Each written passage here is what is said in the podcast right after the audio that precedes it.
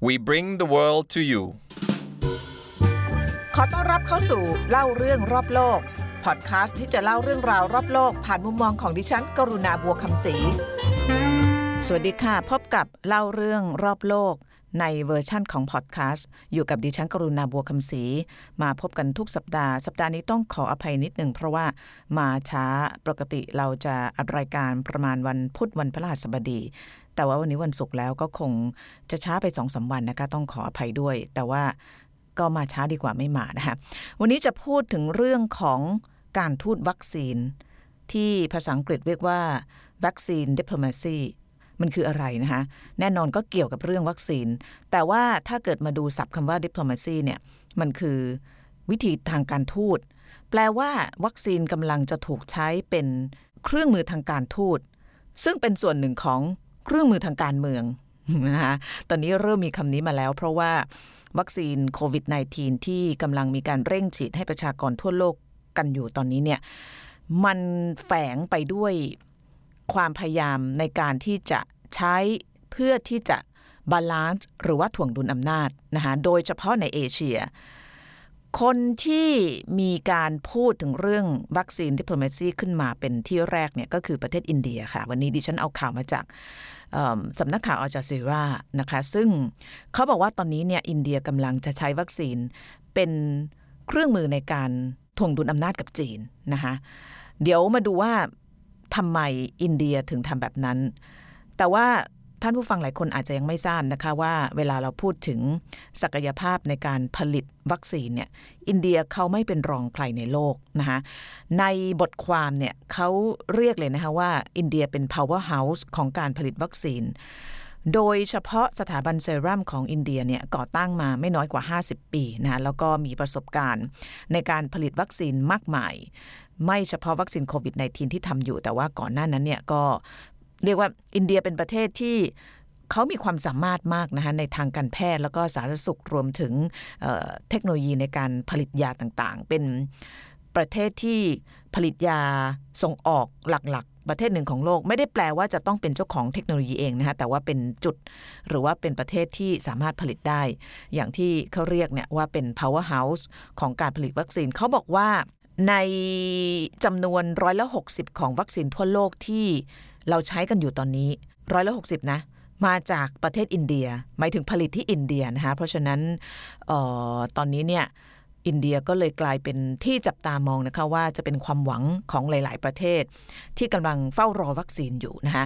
ทีนี้มาถึงเรื่องของโควิด -19 ในตัววัคซีนเนี่ยอินเดียตอนนี้เขาอนุมัติใช้เป็นการฉุกเฉินแล้ว 2 ตัวด้วยกัน ตัวแรกก็คือของ ออกฟอร์ดและเอ็กซ์ตราเซเนกานะคะ เป็นตัววัคซีนที่อินเดียเนี่ยได้รับการถ่ายทอดเทคโนโลยีมาจากมหาวิทยาลัยออกฟอร์ดที่ร่วมกับเอ็กซ์ตราเซเนกาเป็นตัวเดียวกับที่เราจะเข้ามาแล้วก็ตอนนี้อย.อนุมัติไปแล้ว แล้วก็จะให้สยามไบโอไซเอนซ์เป็นผู้ผลิตเนี่ยนะคะอินเดียเขาได้มาตั้งแต่เดือนที่แล้ว แล้วก็ตอนนี้เริ่มผลิตไปแล้วนะคะวัคซีนตัวนี้เนี่ยอินเดียเขาตั้งชื่อของเขาเองนะคะก็คือเหมือนกับ เหมือนกับซื้อเทคโนโลยีมา แล้วก็มาผลิตเองแล้วก็แปะป้ายของตัวเอง เป็นแบรนด์ของตัวเอง ชื่อว่า Covishield นะคะโดยประสิทธิภาพของ Covishield ของอินเดียเนี่ยก็อยู่แถวแถวประสิทธิภาพของตัวแม่ก็คือของออกฟอร์ดและเอ็กซ์ตราเซเนกาก็คือประมาณร้อยละเจ็ดสิบนะคะทีนี้ตัวที่สองที่อินเดียเขากำลังผลิต เป็นวัคซีนที่เขาพัฒนาขึ้นมาเอง หมายความว่าเขาตั้งต้นเองเลยตั้งแต่ต้นน้ำตั้งแต่เริ่มการทำวิจัยพัฒนารวมถึงการผลิตนะคะ ซึ่งบริษัทที่รับทำก็คือไพรัตไบโอเทคซึ่งก็เป็นบริษัทผลิตยาที่เก่าแก่แล้วก็ใหญ่ที่สุดแห่งหนึ่งของอินเดีย เขาสามารถที่จะพัฒนาแล้วก็ผลิตได้ ตั้งชื่อตัวนี้ว่าโควัคซีน แต่ว่าตัวนี้เนี่ยยังมีหลายฝ่ายตั้งข้อกังขาข้อสงสัย เกี่ยวกับทั้งประสิทธิภาพและความปลอดภัย เพราะว่าตอนที่อนุมัติเมื่อ 3 สัปดาห์ที่แล้วเนี่ยปรากฏว่าไอโควัคซีนเนี่ยยังอยู่ในระหว่างการทดสอบในมนุษย์ เป็นขั้นสุดท้าย แล้วก็ยังไม่มีผลสรุปออกมาว่าประสิทธิภาพเนี่ยจะขนาดไหน แต่ว่าองค์การอาหารและยาของอินเดียก็อนุมัติให้ใช้เป็นการฉุกเฉิน ก็คล้ายๆกับทำไป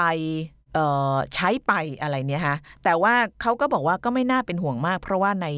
ขั้นตอนที่ 3 ของการทดสอบในมนุษย์เนี่ยก็ถือว่าความปลอดภัยอยู่ในระดับที่ยอมรับได้แล้ว แต่ว่าเราจะไม่พูดถึงตัวนี้นะคะโควัคซีนเราจะพูดถึงไอเอ็กซ์ตราเซเนกาแล้วก็ออกฟอร์ดที่เขาได้เทคโนโลยีมาแล้วก็มาผลิตเองที่เรียกว่าโควิดชิลเพราะว่าตัวนี้เนี่ยปรากฏตอนนี้อินเดียเขาเร่งผลิตนะคะเร่งผลิตเนี่ยเพื่อที่จะ ให้ใช้ภายในประเทศ ตอนนี้อินเดีย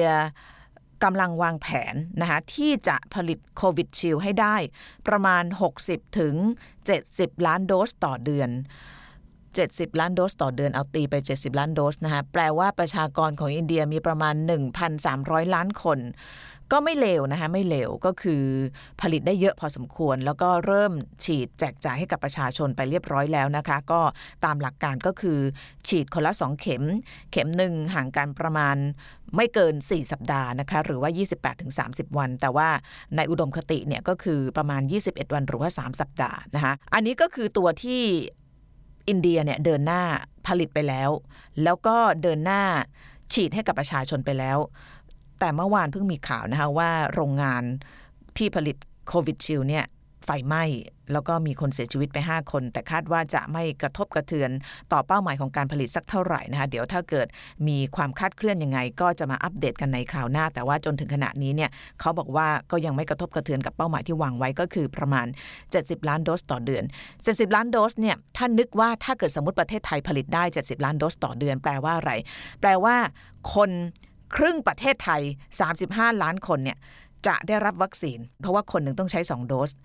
อันนี้คือนึกในแง่ของการเปรียบเทียบว่ากำลังการผลิตเขาเนี่ยเยอะพอสมควรคือ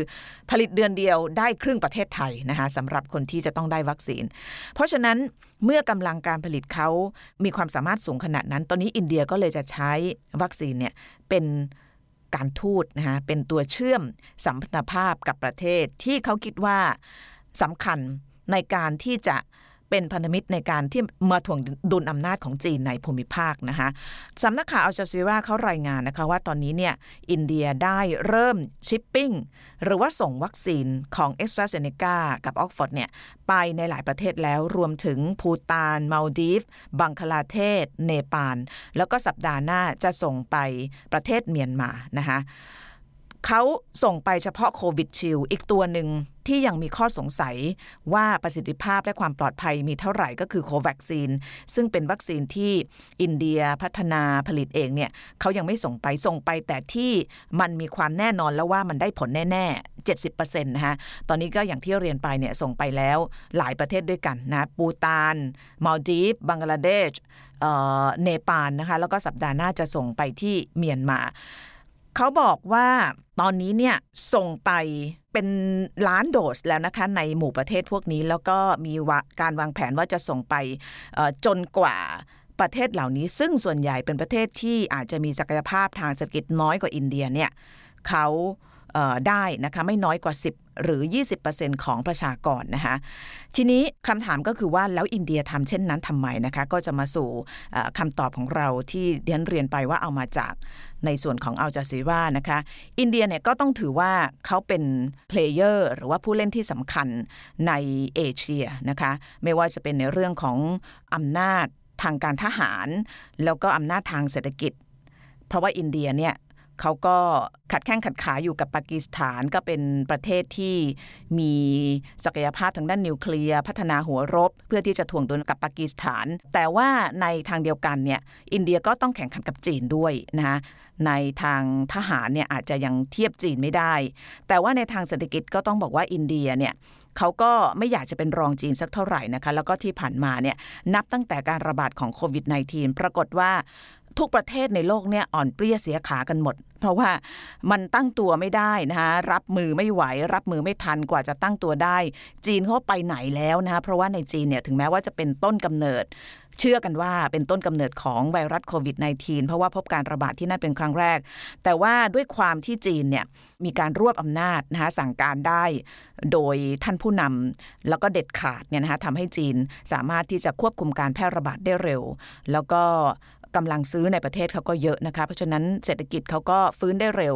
GDP ของจีนเนี่ยกลับมาเมื่อไตรมาสที่แล้วเนี่ยเกิน2%นะคะในขณะที่หลายประเทศเนี่ยติดลบ เพราะฉะนั้นอินเดียก็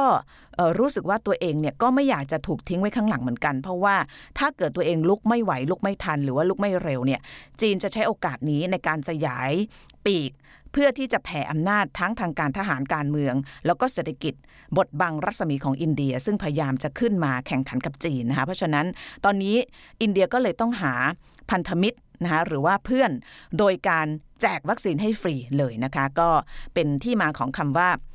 vaccine diplomacy นะคะถามว่าจีนทำไหมจีนก็ทำนะคะเพราะว่าจีนตอนนี้ก็พยายามจะ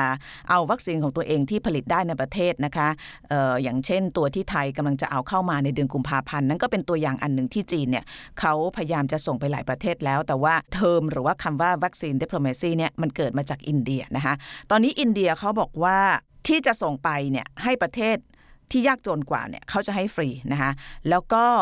ประเทศที่อยากจะได้มากกว่านั้นนะคะปรากฏว่าเขาก็จะมีการผลิตเพื่อขายด้วย โดยตัวเลขของราคาของวัคซีนในอินเดียเนี่ยก็ปรากฏว่าก็ไม่สูงนะคะไม่สูงถ้าเปรียบเทียบกับ ถ้าเกิดเราไปซื้อออจากต้นฉบับหรือว่าเจ้าของที่เขาผลิตเองนะคะไม่ว่าจะเป็นของ Oxford AstraZeneca หรือว่าของไฟเซอร์ก็ตาม เดี๋ยวจะดูตัวเลขที่อินเดียเขาสามารถขายได้นะคะสำหรับไอ้ตัว Covishield นะคะตอนนี้เนี่ยอินเดียบอกว่าถ้าเกิดให้ฟรีแล้วเนี่ยยังไม่พอนะคะเขาสามารถที่จะผลิตขายได้ในราคาแบบนี้นะคะ ต่อโดสเนี่ยวัคซีนของอินเดียที่เป็น Covishield สามารถขายได้ export นะคะ export ประมาณ 3 ดอลลาร์สหรัฐถึง 5 ดอลลาร์สหรัฐต่อโดส 3 ดอลลาร์สหรัฐก็ประมาณ 90 100 บาท 5 ดอลลาร์ก็ประมาณ 150 บาท วัคซีน Co- Covishield ที่ผลิตในอินเดียที่เป็นเทคโนโลยีของออกฟอร์ดเนี่ยอินเดียเขาสามารถขายได้ประมาณเข็มละ 100ถึง150 บาทนะคะซึ่งเปรียบเทียบ กับตัวต้นฉบับเนี่ยต้องถือว่าถูกกว่า แล้วถ้าเกิดยิ่งไปเปรียบเทียบกับของไฟเซอร์หรือว่าของโมเดอร์นาซึ่งอยู่ที่ประมาณ 600 700 บาทนะของโมเดอร์นาแพงกว่าเกือบพันหนึ่งก็ต้องถือว่าราคาในทาง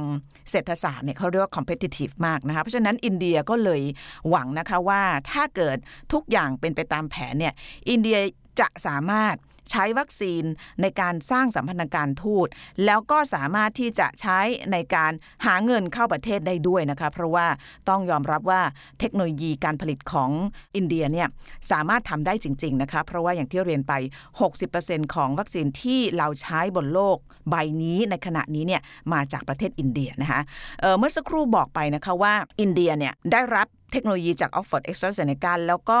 พัฒนาเองตั้งแต่ต้นน้ำได้นะคะแต่นอกเหนือจากตัวที่ได้รับการรับรองให้ใช้แล้วก็คือที่ผลิตโดยไบรัสไบโอเทคก็คือโควัคซีนที่ยังมีข้อสงสัยเนี่ยยังมีอีกหลายตัวนะคะที่อยู่ในไพ p e ไลน์หรือว่ากำลังถูกเร่งพัฒนานะคะเพราะว่าอินเดียนี่ก็ต้องถือว่าเป็นประเทศที่มีองค์ความรู้ในเรื่องของการผลิตยาผลิตวัคซีน ตอนนี้มีอย่างน้อย 6 ตัว 7 ตัวนะคะสำหรับวัคซีนที่เป็นแคนดิเดตหรือว่าเป็นตัวที่มีโอกาสจะประสบความสำเร็จนะคะ ตัวแรกเนี่ยเรียกว่า Z COVID D นะคะอันนี้เขาเดเวลลอปหรือว่ากำลังพัฒนาโดยบริษัทที่เรียกว่าอามาดาบัตนะคะซึ่งอยู่ในประเทศอินเดียนะคะ อีกอันหนึ่งนะคะอีกอันหนึ่งก็เป็นวัคซีนที่พัฒนาจริง ๆ แล้วมันไอไอวัคซีนเนี่ยต้อง ต้องเขาเรียกว่ามันมันมีเทอมหรือว่ามีมีคำจำกัดความนะคะก็คือเริ่มต้นก็คือต้องวิจัยก่อนนะคะพอวิจัยเสร็จ